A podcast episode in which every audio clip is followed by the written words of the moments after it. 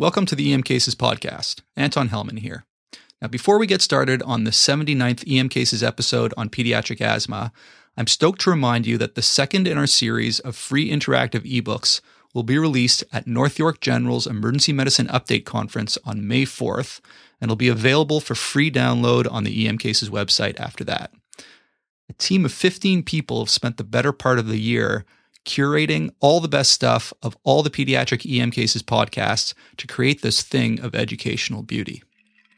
The other announcement is that my friend Rob Rogers, MedEd guru of the Teaching Institute, kindly invited me to partner up with him to bring you the first ever medical education podcasting course.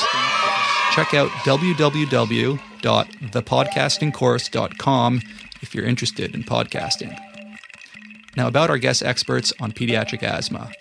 Dr. Sanjay Mehta is an emergency physician at the Hospital for Sick Children in Toronto and an assistant professor in the Department of Pediatrics at the University of Toronto. He received his MD at the University of Calgary and his Master's of Education and Pediatric Emergency Medicine Fellowship at the University of Toronto. Dr. Dennis Scolnik is a pediatric emergency physician at the Hospital for Sick Children in Toronto as well, and an associate professor in the Department of Pediatrics at the University of Toronto. Now, most of the kids we see with asthma are pretty straightforward, but even for the straightforward ones, there's some finesse in how we can manage them. And for the really sick ones, there's a lot of controversy over what works and what doesn't. In this episode, with the help of Dr. Sanjay Mehta and Dr. Dennis Scolnik, we'll cover risk assessment, the value of VBGs, indications for chest x-rays, using MDIs versus NEBs, how to best give steroids, discharge criteria, IV and nebulized MAG, ketamine, Heliox, high-flow nasal oxygen, BiPAP, and a whole lot more. A 10-year-old boy with a history of asthma is triaged to your acute area of your ED with a 7-day history of shortness of breath on exertion. Today, during recess at school, he suddenly became more short of breath and didn't have his inhaler as he ran out of it the day prior. EMS was called and the child came to your ED. On arrival, he appears alert but tachypneic with nasal flaring and neck retractions. He's able to speak in single-word phrases. His respiratory rate is 40, heart rate 140, oxygen saturation 88% on room air, and his temp is 37.4. His chest is silent. So this patient doesn't present such a diagnostic dilemma, but it might be a bit challenging to assess how severe their asthma exacerbation is. Dr. Mehta, what else do you want to know on history to determine how severe or worried you should be about this 10-year-old boy? Well, I think it's important to realize that regardless of the history, you've got a patient who needs intervention. It is interesting to get a sense on history if there are any markers for this particular patient that may help guide the likelihood of response to the treatments I'm going to offer.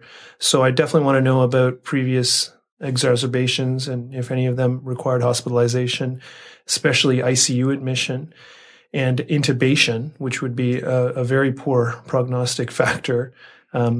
Deterioration while on steroids. In other words, the likelihood that this is a steroid non-responder, will it influence my management? The frequency of use of beta agonists, the sense of brittleness of the asthma for this patient, and how frequently they're having to present for medical attention, whether it be to a clinic or the emerge. And importantly, any comorbidities that might influence their management. So cardiopulmonary, psychiatric, I guess, from the response to the steroids, any side effects that they've had from the medications.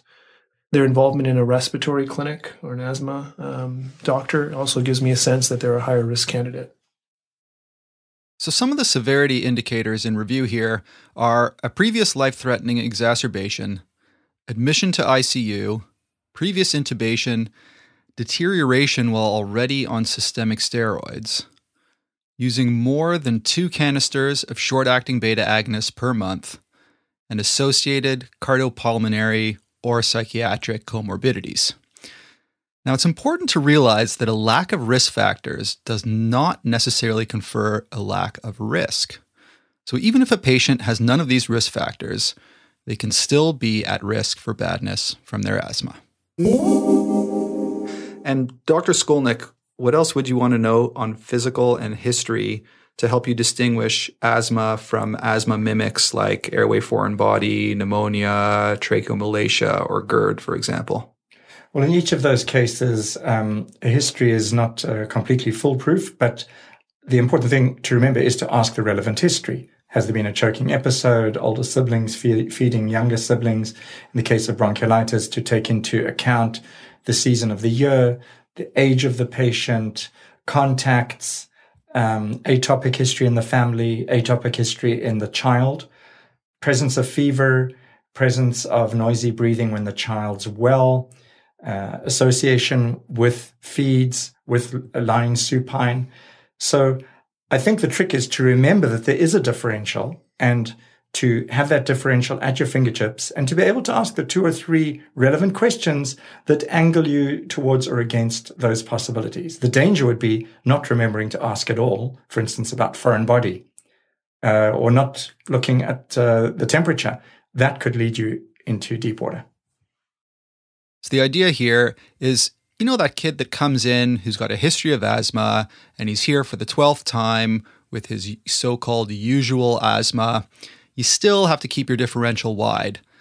You always have to think about the possibility of an airway foreign body. Ask about it on history and look for unilateral signs. Other things in the differential include GERD, tracheomalacia, pneumonia, and bronchiolitis. Dr. Mehta, there's a clinical decision rule or risk scale for almost everything in emergency medicine now, and asthma is not an exception to that. What is the utility of clinical assessment tools or risk scales for predicting severity and response to treatment in pediatric asthma? For example, there's the PRAM or Pediatric Respiratory Assessment Measure, which includes variables like suprasternal indrawing, scalene retractions, wheezing, air entry, O2 sat, and these help us categorize mild, moderate, and severe pediatric asthma. There's also the Pediatric Asthma Severity Score, which includes three items only, which is wheezing, prolonged expiration, and work of breathing. What do you think of these scores in terms of their usefulness in predicting severity, how aggressive they should be treated, and disposition?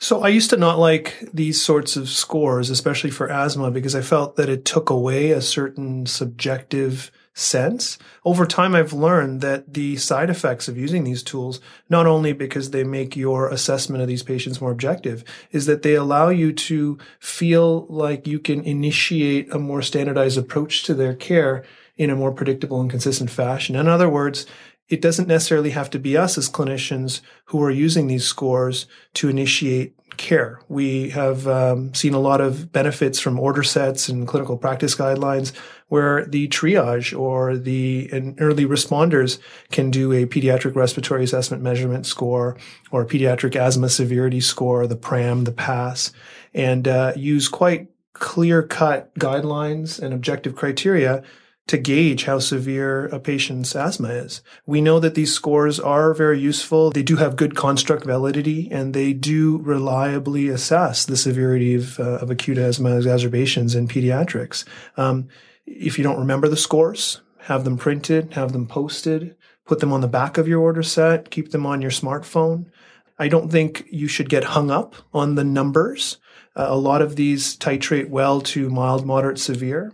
I think it's relatively easy to manage the mild, and it's pretty straightforward what to do with the severe. It's the moderate group where I think there's the most use. And most importantly, if you're in an academic center where there's a lot of turnover of trainees and residents, it just enables everyone to get on board with a common approach to seeing these kids. So I like the scores. In our particular center, we use the PRAM score for any child over age 2, and history of wheeze or asthma to really gauge not just the pre-assessment, but also the ongoing response to therapy.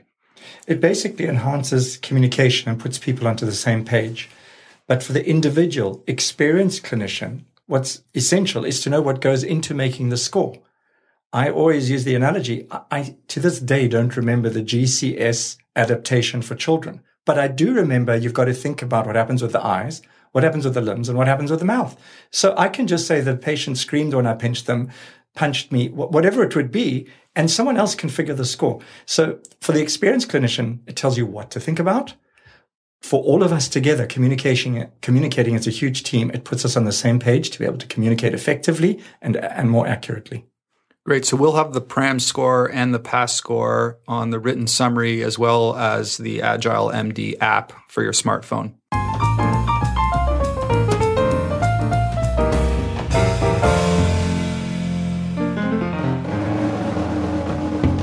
Now, Dr. Scolnik, I see a lot of physicians using peak expiratory flow in the emergency department to assess the asthmatic when they come in, to assess them after they've had some NEBs, to assess them before discharge.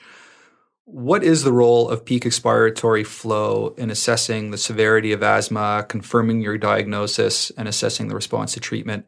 How do you suggest we use it in the ED, and what are some easy numbers to remember for normal cutoffs? First of all, children below the age of 7 or 8 don't really have a hope of giving you an accurate reading. So the earliest that you could consider using it as an endpoint would be children older than that age group. The other thing is that in children, the diagnosis of asthma is not based on lung function tests. It's really based on having several episodes of wheeze, usually 3 or more, which have responded to beta 2 agonist. And that's our working diagnosis of asthma. So we don't actually rely on this measure. So summary, I would use it for older children, especially children where things aren't quite adding up. The teenager who's professing to severe shortness of breath and I'm just not seeing the signs. Sometimes you can use a good flow rate or FEV1 to convince yourself that it's actually safe to send them, even though they say they're really sick. But I don't use it that often otherwise. Yeah, the only addition is that I tend to use it in the older child where it's their first presentation of wheeze. So I wonder why at the age of 9, they haven't had multiple episodes and they come in with wheezing. It just gives me a sense of gauging, and I think it's a good tool to get them started on when they're discharged for ongoing use as well. But I agree, in pediatrics, most of our patients can't coordinate until they're older, and most of the time it's a clinical diagnosis anyways. So although Dr. Mehta and Dr. Scolnik don't use peak expiratory flow in their practices too often, you can use the peak expiratory flow to help exclude asthma mimics. An improvement by 15% or more in peak expiratory flow after bronchodilator therapy is very suggestive of reactive airways disease or asthma in children. And it's, again, most reliable in children 10 years and older. Now, in adults, we sometimes use peak expiratory flow to help us make disposition decisions. So if someone blows over, say, 300 and they're looking pretty good, that's usually good enough for us to say they're safe to go home. But in kids, it's different. And one cautionary thing is that you should never use peak expiratory flow to be the sole determinant of severity or the sole determinant for discharge in kids. Next, we're going to hear what our guest experts have to say about the use of VBG in kids with asthma. So we've talked about clinical assessment tools and the value or lack thereof of a peak expiratory flow. Dr. Mehta, what about blood gases in pediatric asthma? What's the utility of a venous gas, for example, in pediatric asthma? So I think it's an adjunctive piece of data. It's a useful confirmation to how you feel things are going with your patient. We don't tend to do arterial blood gases as commonly in kids as in adults. If you have access to respiratory therapists and they can do a finger poke, we sometimes use capillary gases. The venous blood gases are probably adequate. Basically, it works out that the higher the PaCO2 is, the more likelihood that there's an impending respiratory failure. And the lower the bicarb and the lower the pH, in other words, the worse the metabolic acidosis is, the further up the creek you are. In other words, you're basically dealing with a potential impending respiratory/cardiac arrest. We wouldn't regularly recommend monitoring these gases for the majority of patients in the eMERGE department, unless there was no clinical response or improvement, and you're maximizing all the various therapy against these patients. It's more for measuring those patients who have a bit of a respiratory acidosis, some hypercapnia, and you are sending them to the ICU and you want to get a sense of the baseline. So it very rarely gives me information up front at the bedside that I probably wouldn't have been able to gauge clinically anyways. And if I'm doing it, it's in the context of blood work to look at the potassium and the hemoglobin, white count, etc., for a patient that's going to be an inpatient or going to the unit.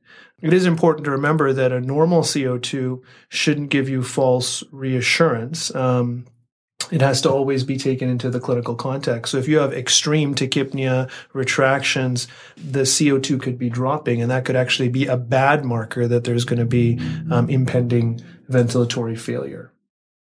So blood gases in pediatric asthma are actually pretty rarely indicated unless the patient has no clinical improvement with maximal aggressive therapy.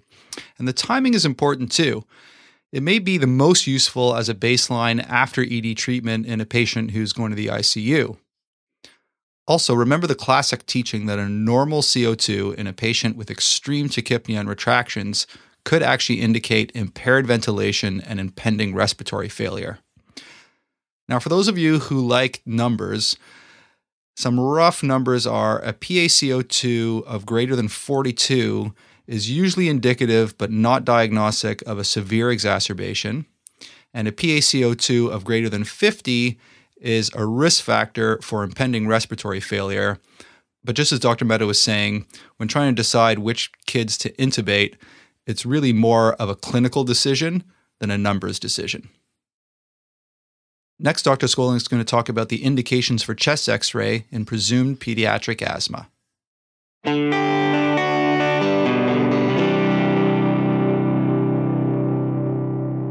Every wheezer should have one X-ray as a baseline in their life, but not otherwise. So now, if I know this child's a wheezer and he's coming to the emerge and there were no red flags raised by his one X-ray perhaps earlier in his life, and even that might be up for debate, not part of my routine practice. If you throw me that he's got a fever or that he's got focal findings, or I think he might have a foreign body, or he might have popped a pneumothorax, which you can usually get a little bit from history and exam, history of choking I've mentioned, then those are things to do it for, but not the routine wheezer.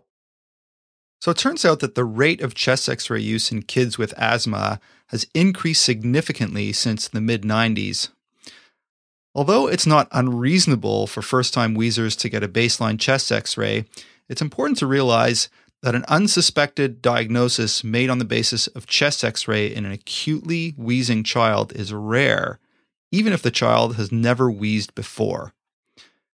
In fact, there are no set of predictors in the literature that can accurately identify children likely to have abnormalities on chest X-ray.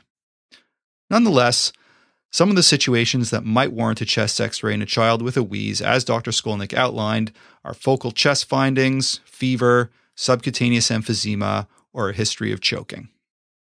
Now, this might be a good time to pause the podcast and review before we go on to the treatment of asthma in the ED in kids.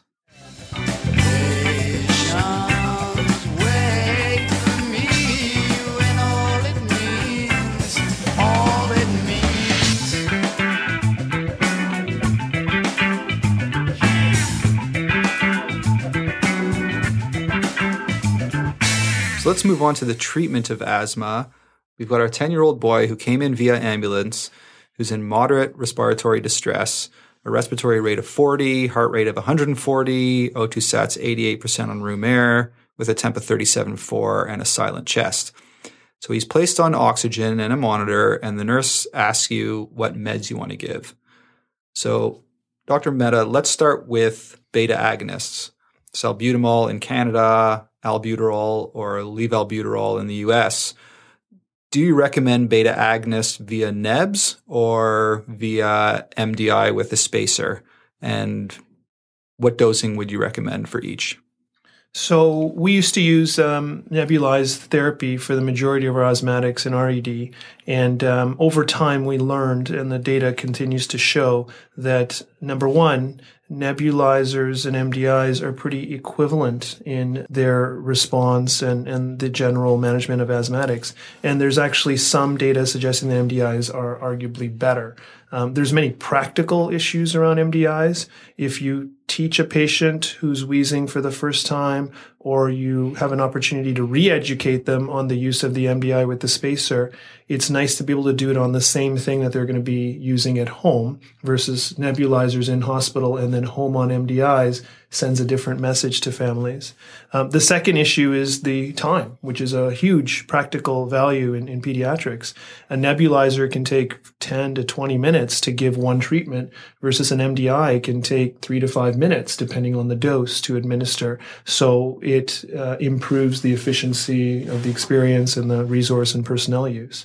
There are dosing issues. Traditionally, a lot of maintenance Ventolin doses have been used for acute asthma exacerbations, which is inappropriate. So we know that when you're in the middle of a bad attack, you do need higher deposition. And when they do radiolabeling studies, they realize that you can't use a one dose suits all approach. So for little kids under 15 kilos, we tend to use 4 puffs of Ventolin via MDI. If you are using nebulizer, that works out to 2.5 milligrams put into 2 to 3 cc's of saline.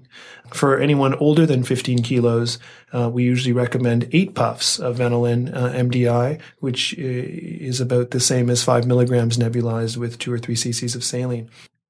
It's startling to some people when they see a little 1-year-old who's a bit chubby, but is still under 15 kilos getting 4 puffs, and even more challenging for certain people who aren't used to it to see a 2 or 3-year-old who might be over 15 kilos getting 8 puffs. But it's all about the deposition. It's all about the dose needed for management versus the age. And that might be 3 back to back, which, you know, really can look like a lot. If the child's volume of respiration is so shallow that they can't really take in what you present in the spacer, that is the one time that you might actually have to default to a nebulizer. So in very small children, 3, 4, 5 months, you might default to a nebulizer. And in the extremely sick patients, you might default to a nebulizer, because if it's on for that 20 minutes, it gives them a chance to get some of the drug in. Basically, in a kid as sick as the one you've presented, whilst we're fiddling, I'd put on a nebulizer of Ventolin. If they can move some air, I would then try my MDI with spacer. Next, we're going to talk about whether to administer NEBs or MDIs continuously or intermittently. So can you give them repeatedly? Yes.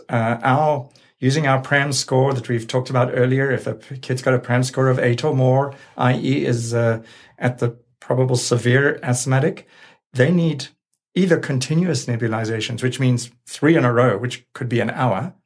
But as Sanjay said, rather give them 8 puffs 3 times in a row. So that's shake, insert, squeeze, give the child 3 or 4 breaths, and you're doing that 8 times. And then you're doing that 3 times over. That's what we would say are equivalent. But the sick child, you're going to give them beta 2 agonist almost continuously until you introduce your other modalities as well. Okay, so let me just get that clear for physicians like myself who aren't too familiar with using the MDI and spacer. You're giving 8 puffs in a row, and then immediately you're giving another 8 puffs in a row, and another 8 puffs. So you're giving 24 puffs back to back to back to back to back to back in those kids who... And we might be able to do that in as little as 10 or 12 minutes. Wow. So and what, steroid then their heart rate goes to 340? Or? I'll stop giving beta-2 agonist when it hits 200. If it's 190, I keep going, because children's hearts are healthier than adults. Yeah, so for me, it's all about dealing with the prime issue. If the lungs are the main issue, the heart rate is going to be fast, but children can compensate. They don't decompensate very easily. And we're presuming that this is a non-cardiac healthy patient who has asthma. They should be able to handle that tachycardia, because we know that the T-half or the duration of effect is going to be limited. And not every patient gets significant tachycardia. I find a lot of them get to a certain level and then they just stay at that tachycardia level. They don't continue to increase, as you would jokingly say, all the way up to 340. What I tell parents is when they say, oh, look at his pulse, I say, thank goodness, it means the drug's on board. Well done. Let's keep going. You know, because in fact, I have to say that to some residents and nurses too. But just to add to the age and the situations where you wouldn't, yeah, I agree. I think I wouldn't use it under 6 to 8 weeks, because I feel that the coordination is challenging and their shallow breaths just at baseline. And obviously, if they're sick in addition, or any patient who's sick, where you're thinking that they might need non-invasive ventilation strategies, et cetera, are the patients that I would save the nebulizers. But the majority of patients, we're talking 90, 95%, I'm using MDIs. And you can actually tell if it's working. Once you've got the seal on the face, there's a little duck-billed looking valve that you can see through the clear plastic. I think they're always made like that. And you can actually see if the valve is opening with the child's inspiration. So if you've got a good seal and it doesn't open, it ain't working. They're too shallow. So for those kids who are too sick or too young to adequately get the timing right with the MDI, you're going to be using NEBs. That brings up the option of IV beta agonists. Is there any role for IV beta agonists in pediatric asthma? There is some data, and it's usually in a comparative study that it's found that it's not of benefit compared to inhaled. But there isn't great data to suggest that it's not useful in the severe cases where they failed everything. So our go-to after everything has failed is IV Ventolin, but we never think of it up front. A lot of that also stems from the pediatric experience where IV is considered invasive. So you're not even getting to IV. It may be very different in the adult world, but in pediatrics, if you're needing an IV for asthma, you're already in a different category of illness. And that's because you've already failed the previous measures, which would include obviously inhaled beta-2 agonists, Atrovent that we're going to talk about, steroids. IV magnesium would be something I would go to before I would go to IV beta agonists. Okay. We had talked a little bit about the side effects of beta agonists when we were talking about tachycardia. Dr. Scolnik, are there any other side effects of beta agonists that you would look out for in the emergency department? The renowned hypokalemia. I've seen guidelines that say you should be considering measuring the potassium after as few as 3 treatments. I don't think that's what we keep to. My child who's needed what we call back-to-back, so these 8 puffs 3 times in a row, and then another lot of them, I'm thinking then of potentially, do I need an IV potentially for cause of MAG, need to give magnesium, or maybe to give them some fluid because they've been breathing out all this air vapor. And if I'm doing that, I'm going to measure the potassium. So usually those things come together as being concurrent. If you're doing an IV, measure the potassium, because you should only be doing an IV in a kid who's had lots of treatments, who's probably going to be a little bit dehydrated. So the two, those all come together. And either that, this patient here that you've presented us, he'd probably get an IV from me right away. Does he need a potassium? Not really. He hasn't had his beta-2 agonist for whatever, 8 or 12 hours. But he probably needs hydration, and he needs a safety line, because he could crash on me. Okay. So suffice to say, if a patient's on diuretics, has severe diarrhea, and you're giving multiple doses of beta agonists, you should definitely be thinking about hypokalemia. Absolutely. Okay. Let's move on then to ipratropium bromide, or in Canada, Atrovent is the most commonly used one. Dr. Mehta, how should we be giving Atrovent to kids with asthma in the ED, and what does the literature show about their efficacy? So Atrovent is great in the acute asthma exacerbation for the patient who is of moderate or severe asthma severity using a PASS or PRAM score that's of concern.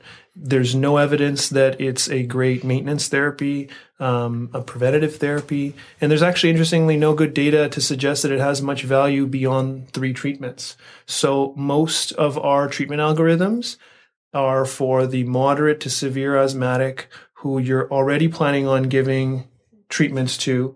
You couple the Ventolin with the Atrovent. We usually max out at a dose of 4 puffs of Atrovent. So pretty much all infants and children will get 4 puffs of Atrovent times 3 back to back, as Dennis said, with their 3 stacked doses of Ventolin if they're in that moderate to severe category up front. If there is benefit and there has been a response, then you're going to stretch them out. If there's no benefit or response and you need to give them further treatments, you're just going to continue with Ventolin on alone. But there's no data to suggest continuing to use Atrovent beyond those 3. So beta agonists with ipratropium bromide are more effective than beta agonists alone.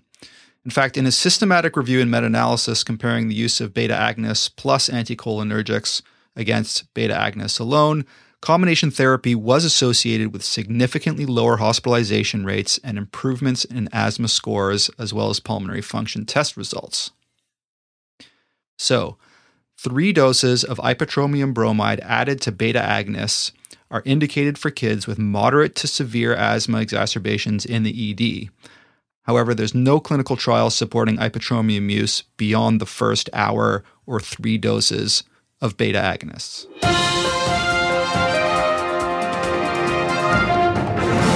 Okay, so that's beta agonists and ipratropium bromide. How about steroids? Dr. Scolnik, what are the indications for giving steroids and how should we give them? PO, IM, IV?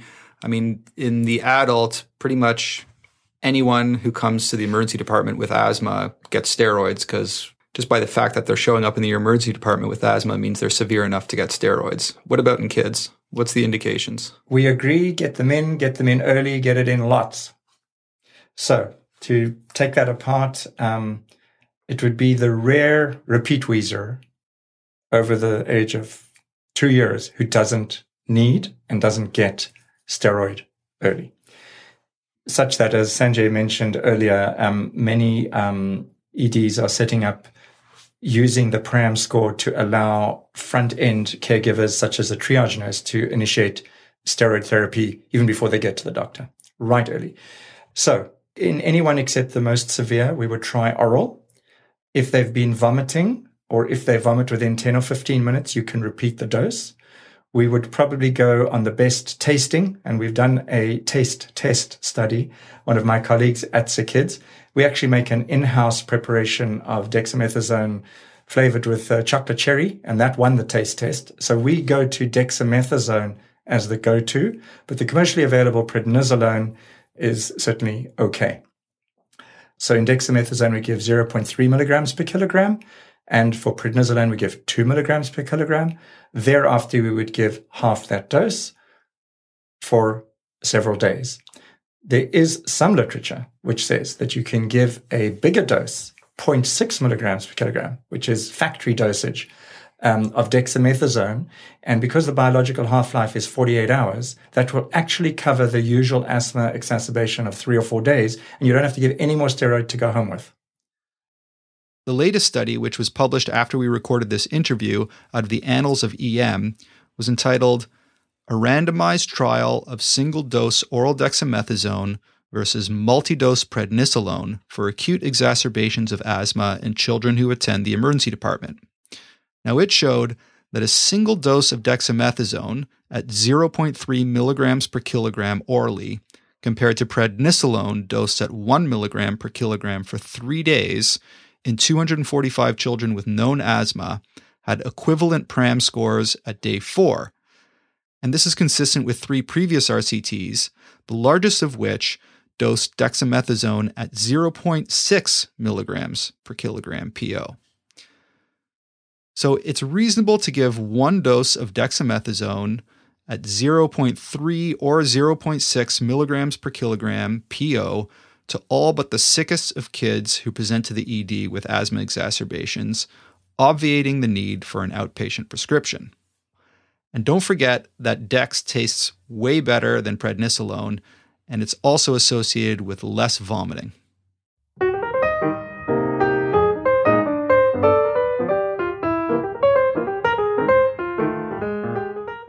My understanding is that the different routes of administration will have the same outcome benefit. When can you expect that benefit to occur? So let's say you give your steroids, you go and reassess the patient.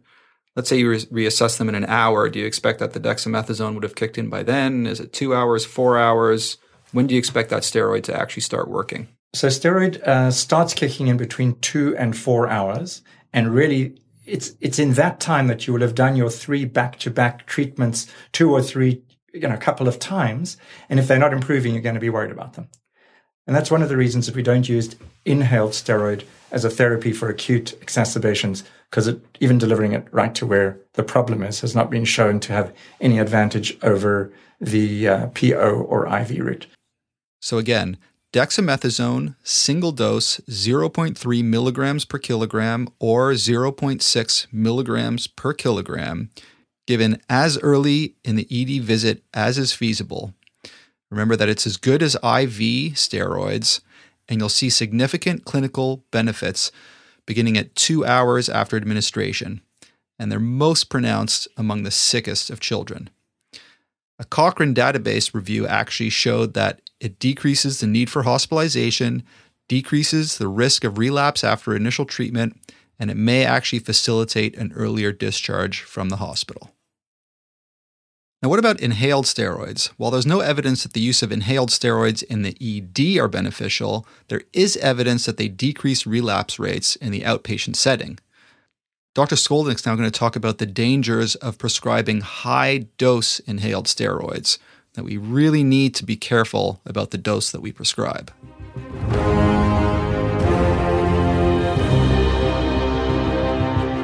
Interesting little factoid is that sending home children on inhaled steroid, fluticasone, of which there are many different strengths for each little canister, has been shown in numerous studies, including an observation study here in Canada, to lead to adrenal suppression with accompanying adrenal shock. So sending home a child on fluticasone, 250 micrograms per puff, which you shouldn't be doing, take a couple of puffs morning and evening, can lead to adrenal suppression. And we've had up to 20 kids over a couple of years who've presented in adrenal shock. So the dose for take-home inhaled steroid is 100 micrograms twice a day, even for the moderately severe asthmatic.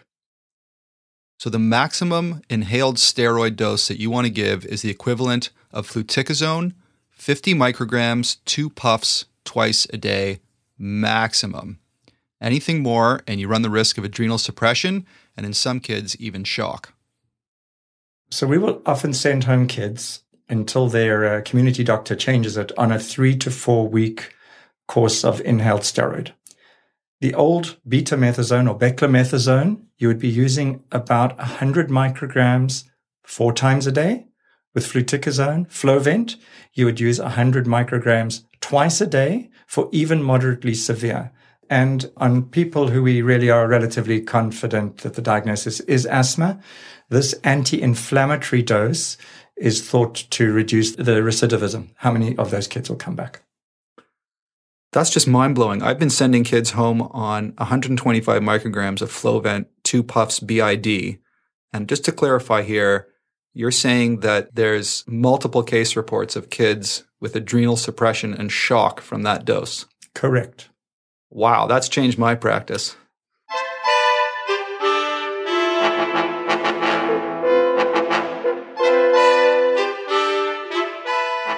The Canadian Pediatric Society runs several surveillance studies, 8 or 10 a year, whereby every pediatrician in the country is invited to submit cases of these rare diseases. And one of those rare diseases that was looked into a couple of years ago was adrenal suppression with the use of inhaled steroid. And they gathered 15 or 18 cases over a couple of years. Wow. Before we leave asthma, we just want to talk about discharge instructions, the ever so important discharge instructions for an asthmatic patient, because we all know that these patients end up coming back to the eMERGE again and again and again. And much of the reason why they end up coming back is because they didn't get good discharge instructions the last time they were there. So, Dr. Mehta, could you just go over for us what discharge instructions you give patients who you're discharging from the emergency department with asthma? So you have to give them a sense of the duration of the illness and that they may continue to wheeze. There may be ongoing respiratory concerns. You want to tell them to come back if there's significant work of breathing, excessive speed of breathing, inability to tolerate the medications, or that they're needing to use the medications more frequently than you've prescribed. It's important to tell them the importance of the steroids that have been prescribed. So if they're taking a dose of dexamethasone to go, they need to know to take that to prevent them from having a recurrence of the disease that leads them back to the emerge. You have to tell them to use the beta-2 agonist like the salbutamol on a regular basis. It can be given up to every 4 hours, depending on how comfortable the family is with previous use.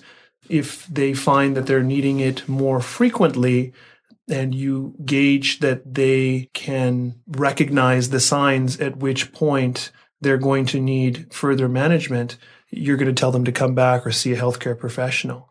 So definitely anybody who is using Ventolin more than every 4 hours on a regular basis implies that the severity of the disease is bad enough that they need to see someone or come back sooner.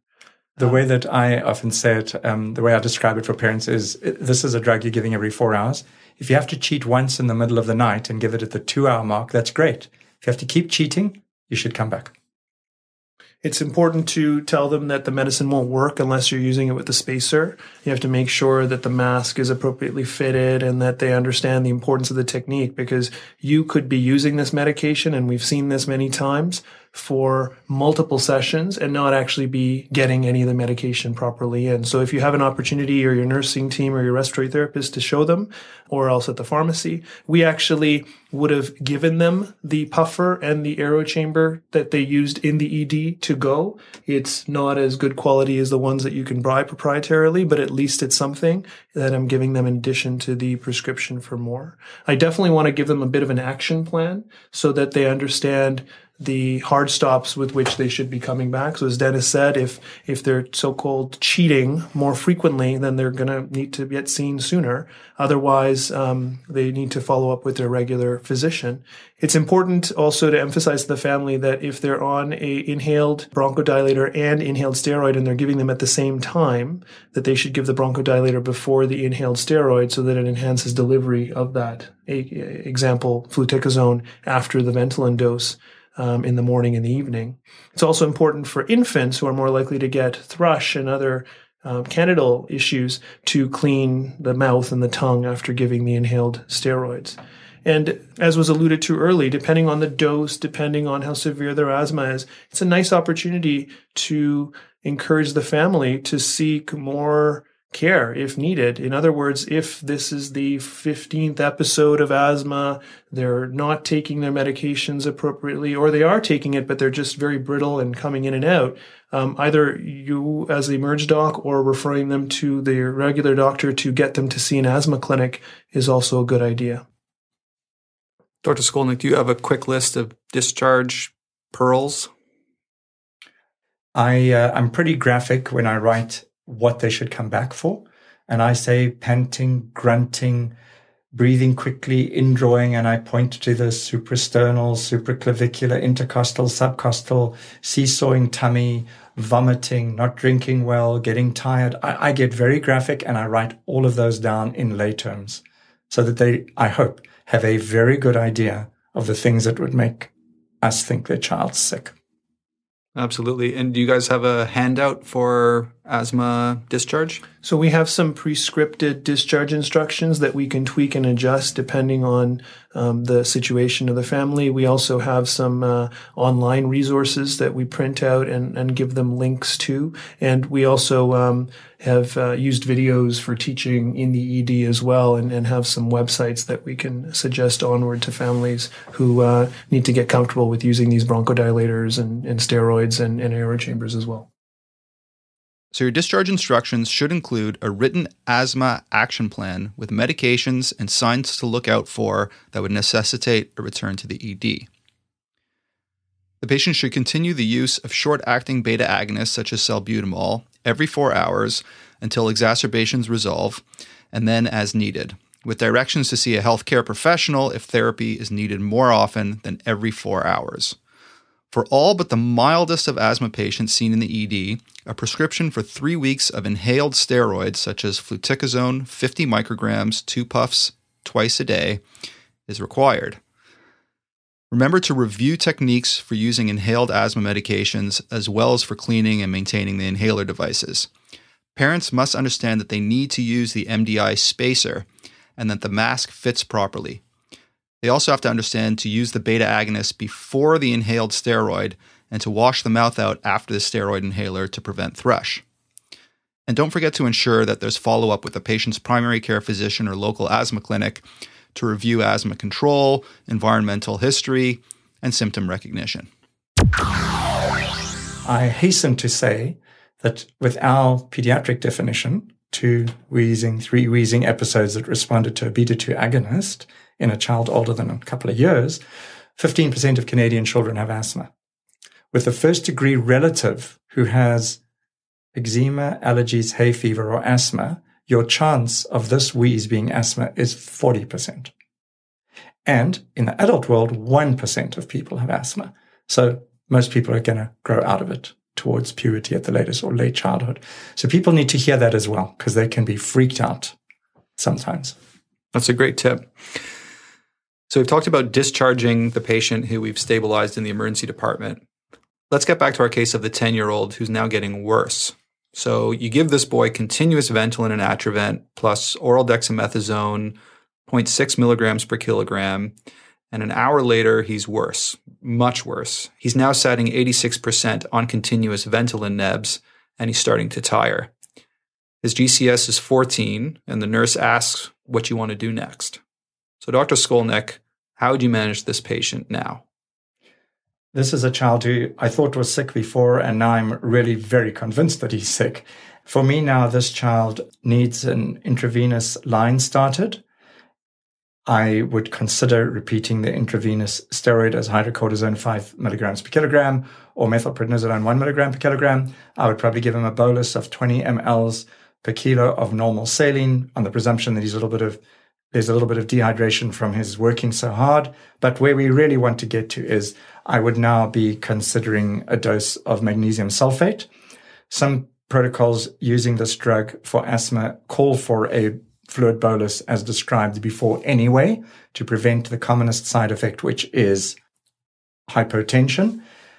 When I'm taking the blood, I would be looking at his potassium status. And then I would start 40 milligrams per kilogram of magnesium sulfate over about 15 to 20 minutes, watching for hypotension. I would be considering a respiratory therapist to come and absolutely make sure that I'm delivering everything in the best possible way via the lungs, getting ready for a potential rapid sequence intubation. Always good to be a step ahead of your patient, have the equipment out ready, the introducer in the ET tube, 3 sizes of ET tube ready, the laryngoscope blades working, suctions available at the bedside. If you're desperate, you're not sure if your drugs are getting in, you can't get a quick IV, you're on the fly, remember that epinephrine. If you are really worried about a patient, you're busy getting your other modalities and help available and on board, you can give intramuscular epinephrine while you're waiting. Same doses as in allergy, and it can be a lifesaver.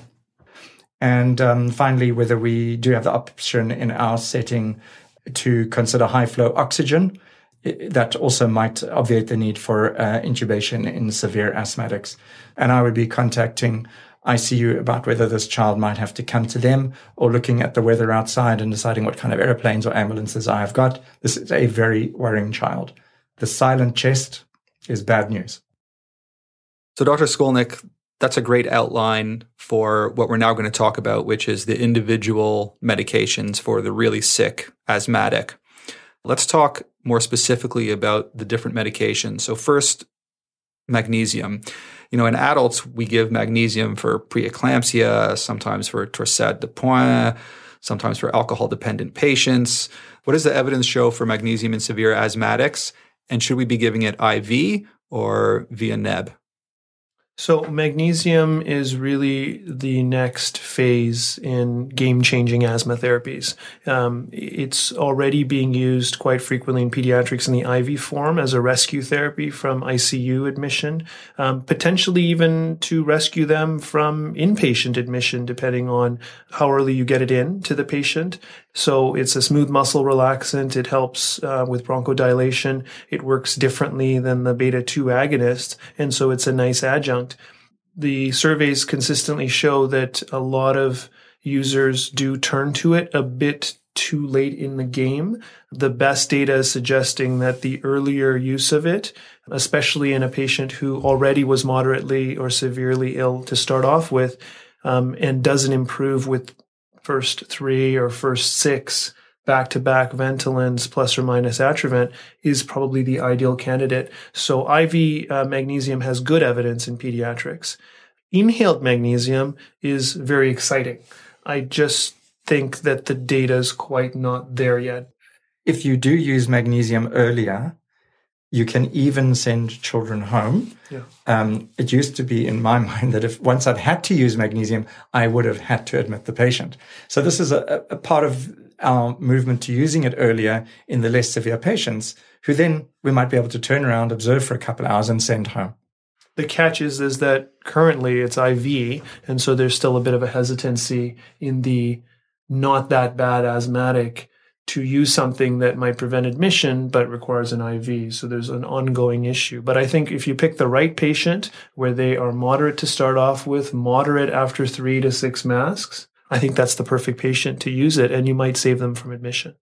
So not only do we have to give steroids early, we should be giving magnesium early as well. Yeah. So when it comes to IV magnesium sulfate for asthma in kids, a meta-analysis suggests that the use of magnesium sulfate resulted in improved outcomes for both adults and children, improving respiratory function and decreasing hospital admissions. So what are the indications for IV magnesium sulfate? We should be considering it in cases of moderate and severe asthma with incomplete response to conventional therapy during the first 1 to 2 hours. A common error is to delay the use of magnesium sulfate beyond the 2-hour mark. Now, the most common adverse effect is hypotension, and this can be avoided by infusion of the dose over 20 minutes and giving a fluid bolus prior or during the magnesium infusion. Now, if there's a delay to obtaining an IV, magnesium sulfate can be given IO or by inhaled nebulizer. So what about the evidence for nebulized MAG? Well, it's not that strong. However, there is an RCT called the MAGNETIC trial, which came out in 2013 of about 500 children, which showed that magnesium sulfate, 2.5 milliliters of the 250 millimole per liter solution, given Q20 minutes times 3, which was added to the salbutamol and the ipratropium bromide nebulizer in the first hour, significantly improved asthma severity scores without any increase in adverse events. Next in the laundry list of possible meds we can give in the severe asthmatic is Heliox. Any role for Heliox in the sphincter tightening context of a crashing asthmatic? Yeah, I feel that Heliox has great potential, but it hasn't really borne out in the data that I've seen. The other challenge is that you can only get to a maximum FiO2 of 30%. And a lot of the children who have bad asthma and are impending into respiratory failure are going to have PCO2s in the 60s, or respirates in the 60s, and are going to need oxygenation. So I feel that it's a temporizing strategy. You're going to be engaging your ICU consultants at this point anyways, and you're likely better served by the alternative strategies that we've got, like high flow and BiPAP, before you turn to Heliox. Yeah, so Dr. Mehta's opinion here seems to be consistent with the Canadian Pediatric Society guidelines for managing the patient with acute asthma exacerbation, in that, according to them, using a helium-oxygen gas mixture, i.e. Heliox, should be reserved for children in the ICU setting with severe asthma exacerbation who have failed to improve despite maximized therapy. Most of us would agree that if you're going to be performing an RSI on a patient with asthma, which we want to avoid at all costs, we'll talk about that in a bit, we're going to be using ketamine. Now, more and more in the adult emerge, we've been using ketamine for pain control, for delayed sequence intubation, for all kinds of different indications. How about using ketamine in the severe asthmatic to avoid intubation? Dr. Mehta, is there any literature to suggest that ketamine can help stave off intubation in severe asthmatics? So my short answer is no. I think there's not strong literature. There's definitely no consensus. There are a few case reports and case series that have described successes using it in children who were pre-respiratory failure. It seems like an appealing concept.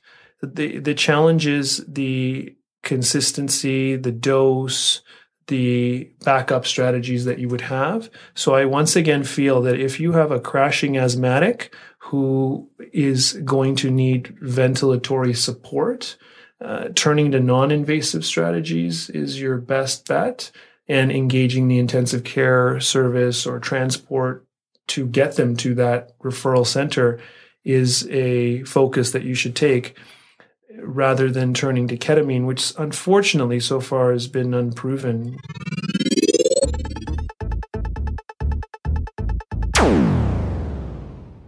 There's three studies that we'll have in the written summary and the show notes on using ketamine in severe asthmatics to avoid intubation in kids.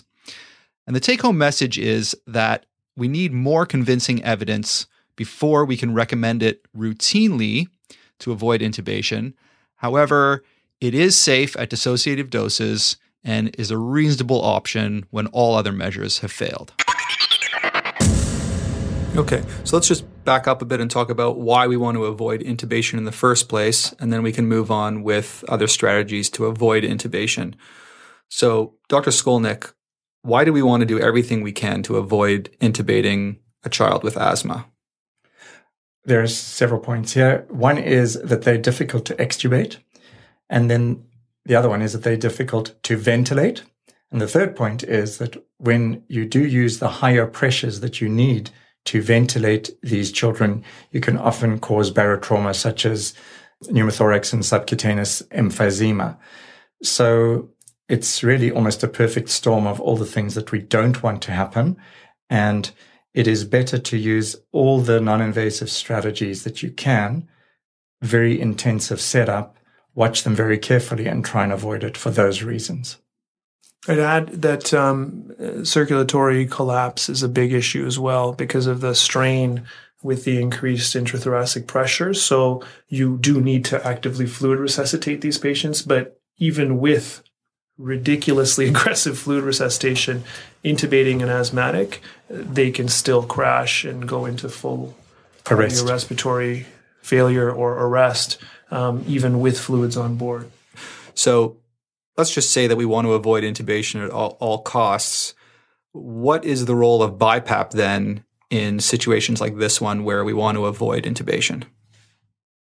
So I think if you have maximized all your strategies, you've gotten the steroids in early, you've got the IV fluids in early, you've gotten the inhaled Ventolin and the Atrovent early, you've tried magnesium once, maybe even twice, you've tried fluid resuscitating them, you've looked at their gas and you've trended a worsening direction, you are probably at the point where you may be getting into impending respiratory failure with this patient, then your options at this point are really high flow or BiPAP. Now, when it comes to non-invasive positive pressure ventilation, a few case reports and observational studies of the use of BiPAP in pediatric asthma have shown a bit of promise. The one RCT of only 20 patients does show a benefit in clinical asthma scores, respiratory rate, and supplemental oxygen needed. However, while intuitively sensible, there is no evidence that non-invasive positive pressure ventilation prevents the need for intubation in children with status asthmaticus. As with other rescue measures, BiPAP can be considered when all other measures have failed. Another way of providing a bit of non-invasive positive pressure ventilation that seems to be becoming popular among the pediatricians at our hospital is high-flow nasal oxygen, or humidified high-flow nasal cannula therapy. Now, the evidence is conflicting for this, and most studies were done in kids with bronchiolitis rather than asthma. One study from Pediatric Emergency Care in 2012 did show that the use of high-flow nasal oxygen reduced the need for intubation in pediatric acute respiratory failure, but there was no change in mortality or ICU length of stay. On the flip side, a Cochrane review in 2014, based on 11 studies, concluded that no evidence could be found to allow determination of the safety or effectiveness of high-flow nasal cannula therapy in children. And finally, the latest study out of Emergency Medicine Journal concluded that high-flow nasal cannula may have a role, but that about one-third of patients required BiPAP or intubation. So again, this is a therapy that you can reach for if all else has failed and if it's available in your hospital.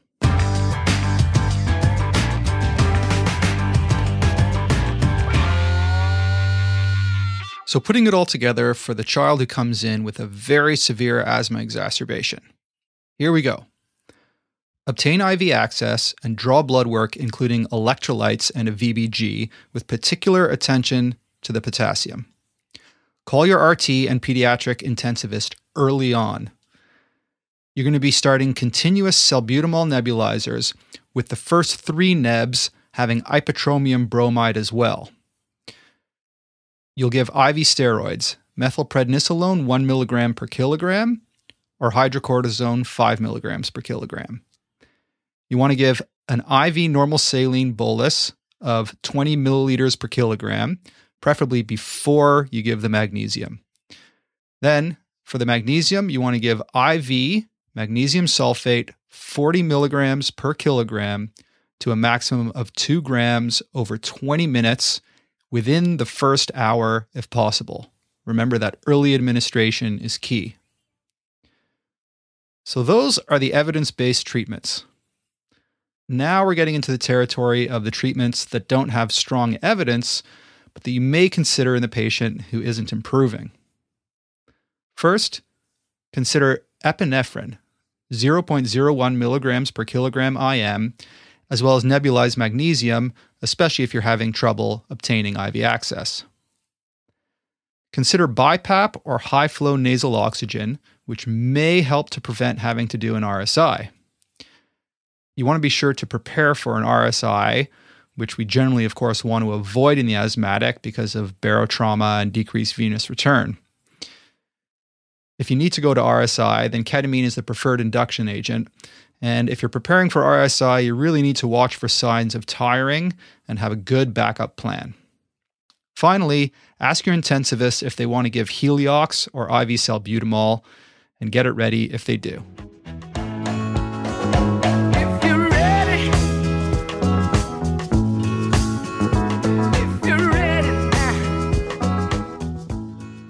Let's get on to the disposition of the asthmatic.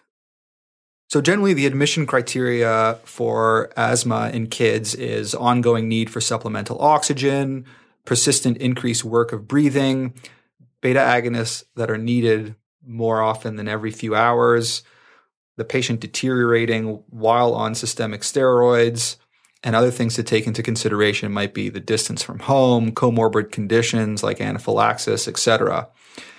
Some discharge criteria from the ED include needing beta agonists less often than every few hours, a reading of O2 sat of 94% on room air or more, and minimal or no signs of respiratory distress with improved air entry. Dr. Scolnik, what pearls can you tell us about how you decide, beyond these basic things, which kids can go home and which kids can stay? Let's say you're on the fence about whether or not to admit a pediatric patient who's suffered from an asthma exacerbation. What are the factors we should consider when it comes to deciding whether to admit or discharge the patient? So I think that if a child has an ongoing need, clear need for supplemental oxygen, and it's something that obviously they can't get at home, then I think that's clear. What I often will do is if they have no severe history of very frequent visits to ED, intubation, or ICU, in other words, they're on the moderate side of the spectrum, and I have opened them up with treatment, I will probably see if they stretch to 90 to 120 minutes, good social circumstances, good support, good understanding, I will consider discharging those patients. The flip side is if they've had a bad history before, I want to keep them in the emerge for the 3 to 4 hours since their last treatment with beta-2 agonist before getting them home, because I don't know that they won't deteriorate at hour 3, 4, or 5 at home. I do get very graphic in describing and writing to clarify what I mean by worsening, especially if they came in late this current admission. But otherwise, I think you've captured it pretty much. So let's bring it all home with the review. First, a lack of risk factors does not confer a lack of risk in pediatric asthma.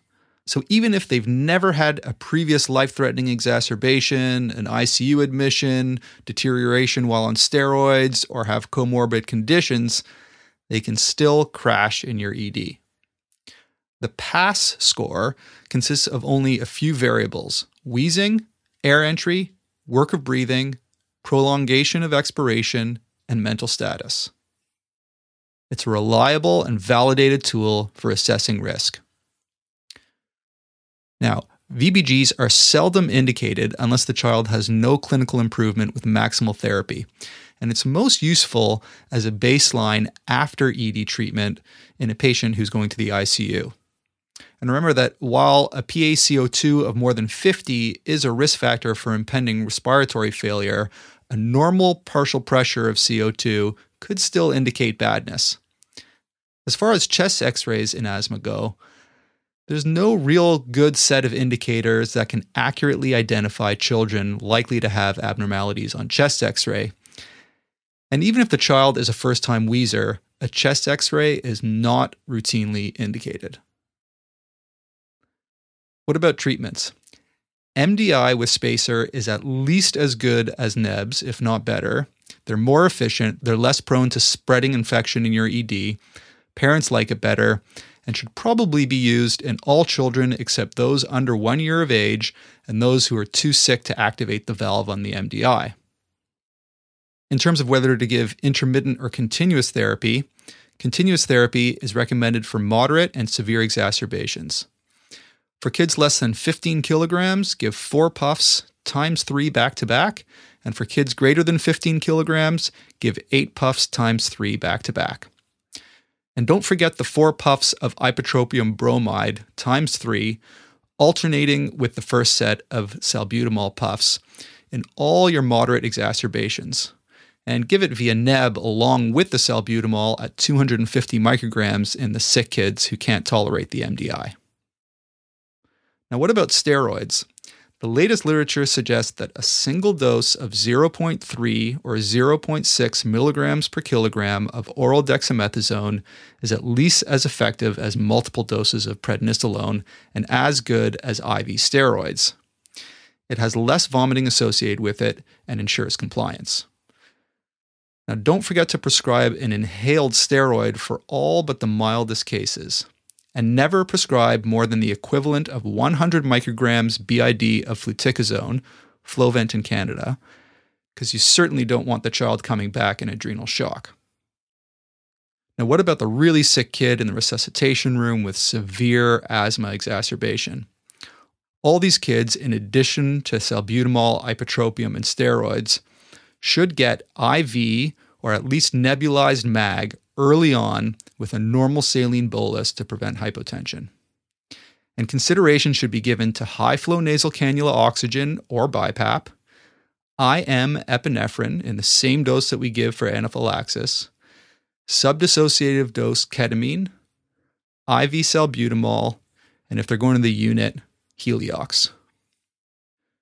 Now that's a lot of information. I encourage you to go to the EM Cases website blog post for this podcast to review the material to help burn this stuff into your huge brains. And if you're looking to brush up on pediatric EM in general, the second free EM Cases Digest interactive ebook, Pediatric Emergencies, will be released on May 4th, 2016 during the Emergency Medicine Update Conference in Toronto. You'll be able to get your free download from the EM Cases website after that. So until next time, I'll leave you with this month's quote of the month from Isaac Asimov. Knowledge is not only power, it is happiness, and being taught is the intellectual analog of being loved. Take it easy.